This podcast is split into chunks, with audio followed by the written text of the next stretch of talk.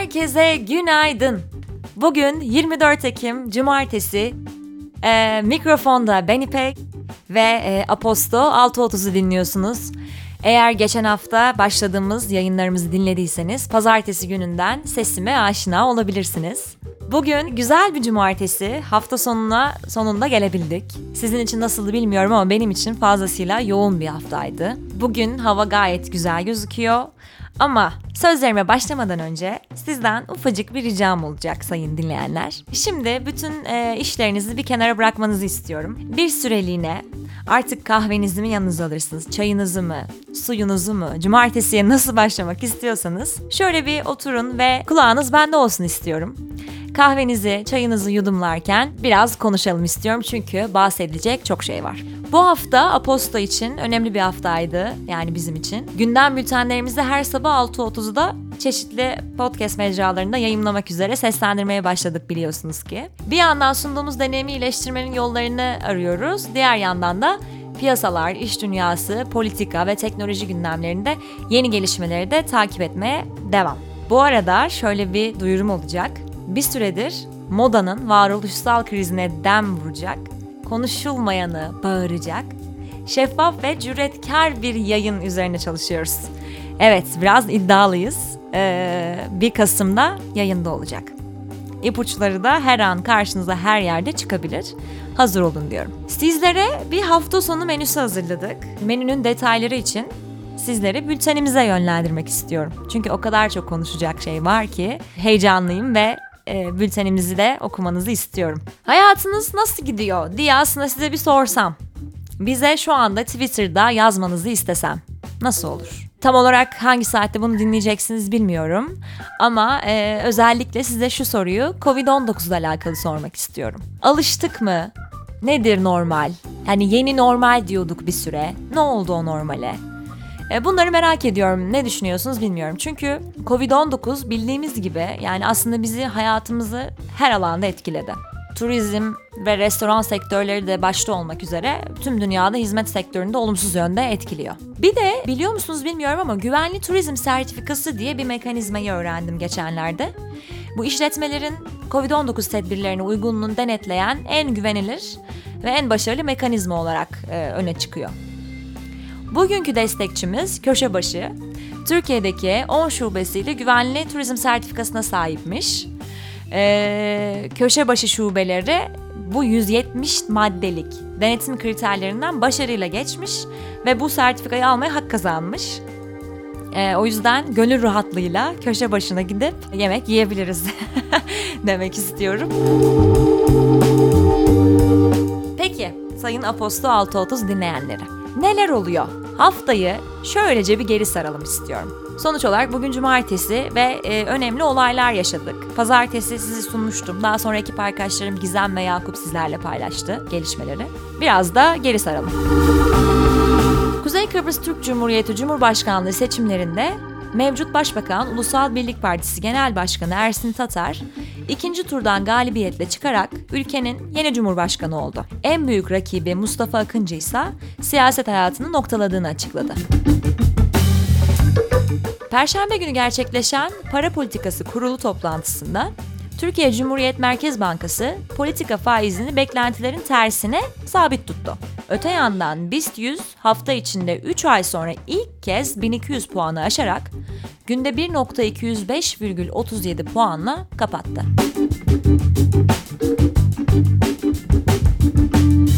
Türkiye, Doğu Akdeniz'deki Oruç Reis gemisinin faaliyetleri için 22 Ekim'e kadar olan Navtex süresini 27 Ekim'e kadar uzattı. Güney Kıbrıs Rum yönetimi, Yunanistan ve Mısır liderleri ortak bir bildiriyle kararı kınadı. Azerbaycan Cumhurbaşkanı İlham Aliyev, İran sınırının işgal altındaki kısımlarının tamamen kurtarıldığını açıkladı. ABD, Brezilya'ya 5G altyapı yenileme süreçlerinde Huawei ile anlaşmaması karşılığında 1 milyar dolarlık ticaret avantajı sunacağını duyurdu. İsveç'te 5G altyapılarını Huawei ve ZTE ürünlerinin kullanımını yasakladı.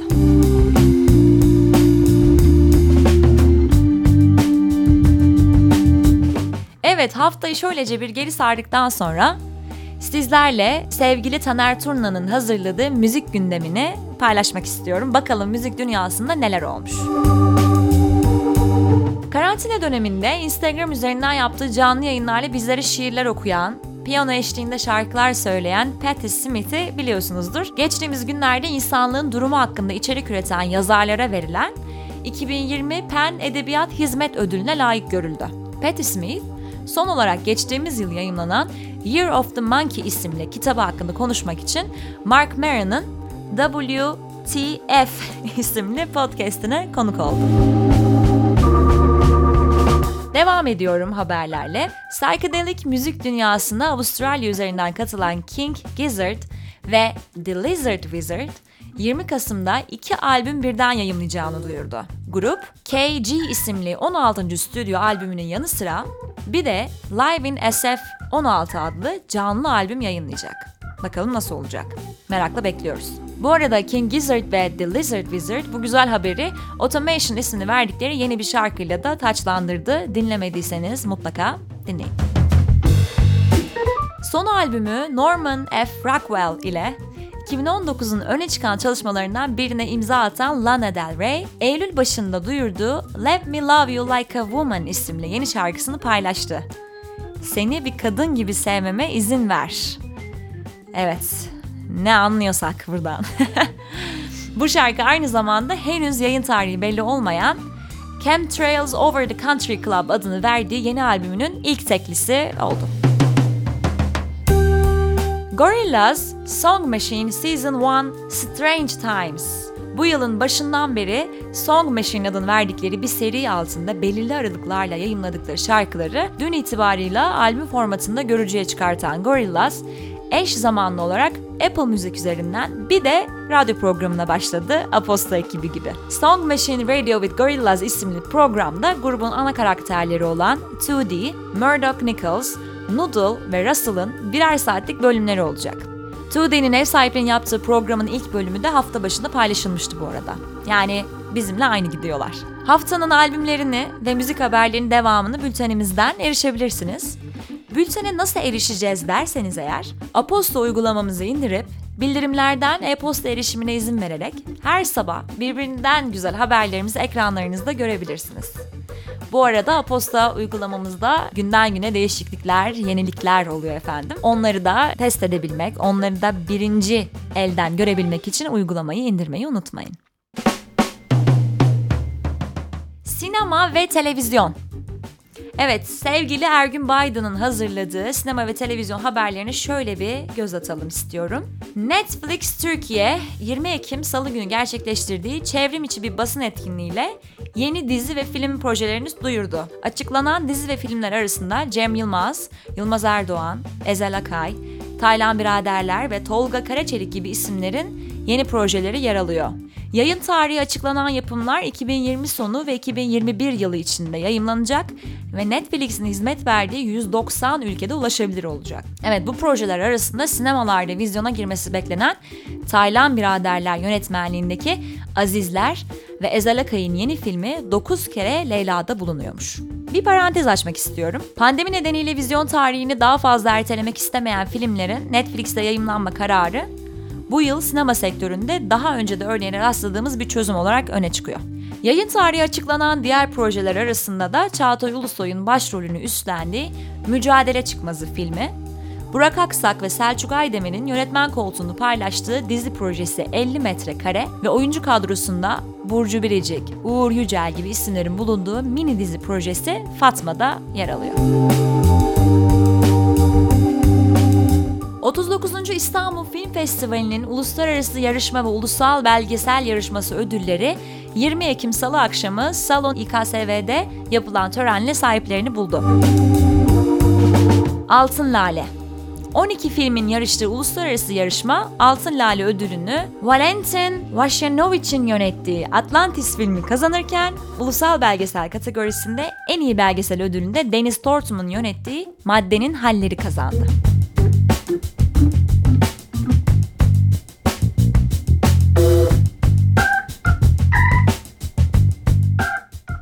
Sinema ve televizyon haberlerinin devamını da yine bültenimizden e, okuyabilirsiniz efendim. Şimdi birazcık tasarımdan bahsedeceğiz. Bugün hafta sonu olduğu için fark etmişsinizdir ki hafta içi yaptığımız yayınlardan biraz daha farklı ilerliyoruz. Siz hafta sonuna çayınızla kahvenizle güzel bir şekilde başlamışken biraz daha kültür, sanat, tasarım, sinema, müzik konularında sizlere haber vermekten çok mutluyuz.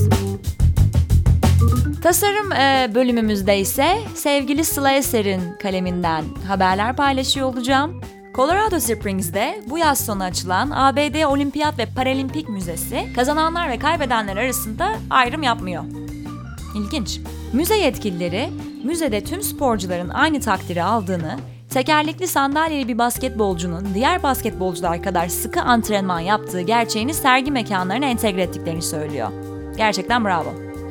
Müzede spor ayakkabı teknolojisindeki ilerlemelerden protez uzuvların evrimine kadar spora dair yüksek teknolojili ve etkileşimli mekanlar yer alıyor.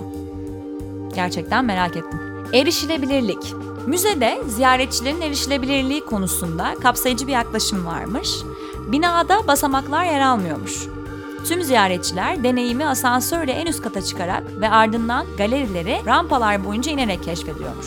Yetkililer bu noktada farklı fiziksel yeteneklere sahip insanlar arasında oluşabilecek müze deneyimindeki farklı ortadan kaldırmak istediklerini belirtmişler.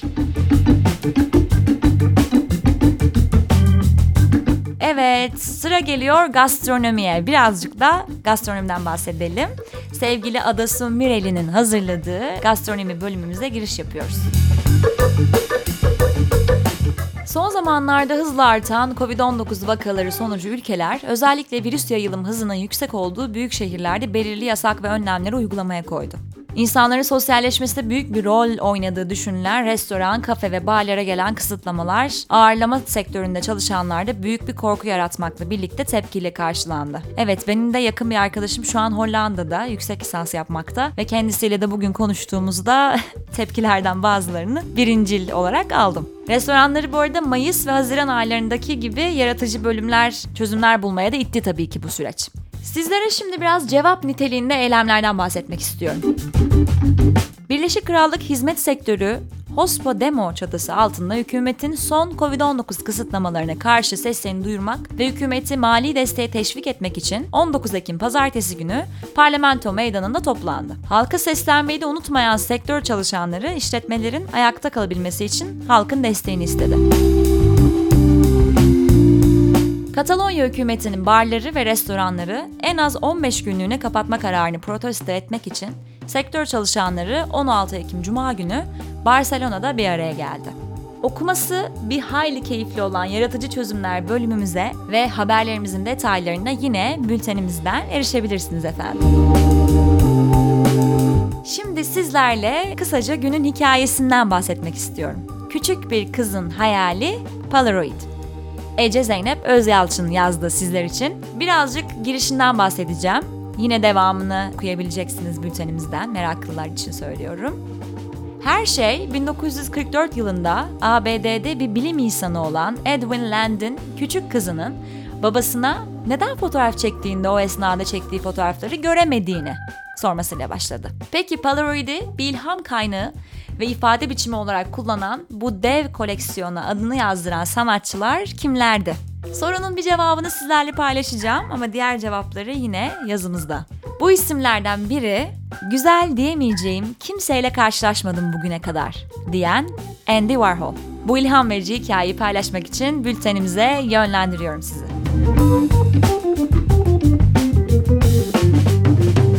Evet, mikrofonda ben İpek. Aposto 6.30'da ilk cumartesi yayınımızı böylece gerçekleştirmiş olduk. Lütfen bize geri bildirim yapmayı unutmayın ve Aposto'yu sosyal medya hesaplarınızdan paylaşın. Covid-19'un size olan, özel hayatınızda olan etkilerini Twitter'a bekliyorum. Gün boyunca okuyacağım. Aposto'yu sevdiklerinize herkese söyleyin ki sesimiz daha çok çıksın efendim. Herkese çok güzel bir hafta sonu diliyorum. Lütfen size ne iyi geliyorsa onu yapmaya çalışın. Bazen etrafımızda, çevremizdeki insanlara kendimizi o kadar çok kaptırıyoruz ki yaşadığımız bu hayatın başrolü olduğunu, olduğumuzu unutuyoruz. Evet, böyle bir e, mesajla günü noktalıyorum. Kendinize çok iyi bakın. Hoşçakalın.